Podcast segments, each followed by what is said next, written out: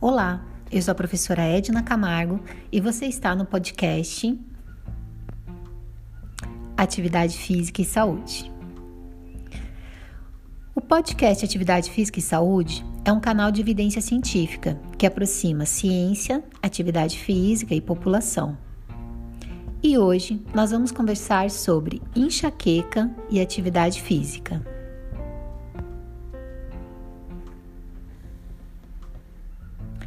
Em academia, ao ar livre, em terra firme, na água, cada vez mais os exercícios são prioridade no dia a dia das pessoas. E quem possui enxaqueca não só pode, como também deve realizar atividades físicas, que podem ajudar na prevenção das crises de dor. Porém, é preciso saber quais realizar para que os efeitos da enxaqueca não sejam contrários. Os estudos têm mostrado que atividade física intensa ela pode desencadear dores, porque exige muito esforço do corpo.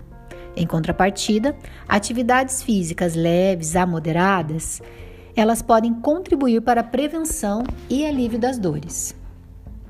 É importante lembrar que os exercícios são muito importantes no tratamento da enxaqueca crônica, porque fazem com que o corpo produza endorfina e serotonina, hormônios que tornam o cérebro mais resistente à dor.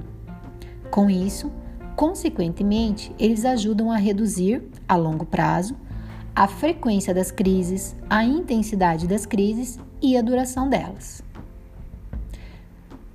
Posto isso, o ideal é que quem possua enxaqueca crônica pratique atividades moderadas que aumentem os batimentos cardíacos e que façam o corpo transpirar porque a atividade física faz parte do tratamento da enxaqueca. Ela deve ser somada ao tratamento de base e sempre acompanhada por especialistas. Mas atenção! Durante as crises, todas as atividades devem ser evitadas para que o quadro de dor não se intensifique. Pois bem, mas quanto de atividade física eu devo fazer? O ideal é que quem possui enxaqueca cumpra pelo menos a recomendação de atividade física, que seria 150 minutos de atividade física moderada ao longo da semana, na maior parte dos dias da semana. Até um terço das pessoas com enxaqueca reportam que o exercício físico ele é um fator que desencadeia os ataques da enxaqueca e com isso começam a evitar qualquer atividade física. Claro, ao longo do tempo, essa situação piora, porque cada vez mais aparecerão crises disparadas é, pela falta de exercício físico e pela falta de tratamento. E o que tem se observado é uma postura de sempre evitar o exercício físico. Só que dele vira uma bola de neve, eu evito o exercício físico para não ter crise e a crise continua e cada vez aumenta mais. Então a ideia é que quem possui enxaqueca cumpra pelo menos a recomendação de atividade física e siga algumas recomendações para evitar as crises. Pois ao passar do tempo, você vai verificar que a qualidade de vida vai aumentar e a enxaqueca vai começar a reduzir a intensidade, as frequências e a duração das crises.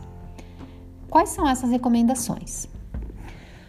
Monitore-se e comece a atividade gradativamente, fazendo um aquecimento de 5 a 10 minutos enquanto eleva a frequência cardíaca e a percepção do esforço, até os níveis preconizados.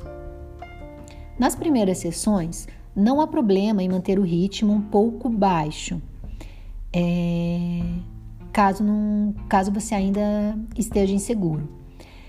Evite fazer exercícios associados a outros fatores desencadeadores, como é, jejum, sono comprometido, lugares e horários muito iluminados ou muito quentes. Evite fazer atividade física estando desidratado. A atividade física é saudável em muitos outros aspectos da vida. Portanto, ter prontidão e expectativas positivas pode ajudar muito. Com isso, a mensagem final que eu quero passar para vocês é: pratique exercícios regularmente e melhore a sua qualidade de vida. Não deixe que a enxaqueca crônica te impeça de viver os bons momentos que a atividade física proporciona. Além disso, procure um profissional de educação física. Ele é a pessoa mais indicada para prescrever exercícios e te acompanhar no decorrer desse processo.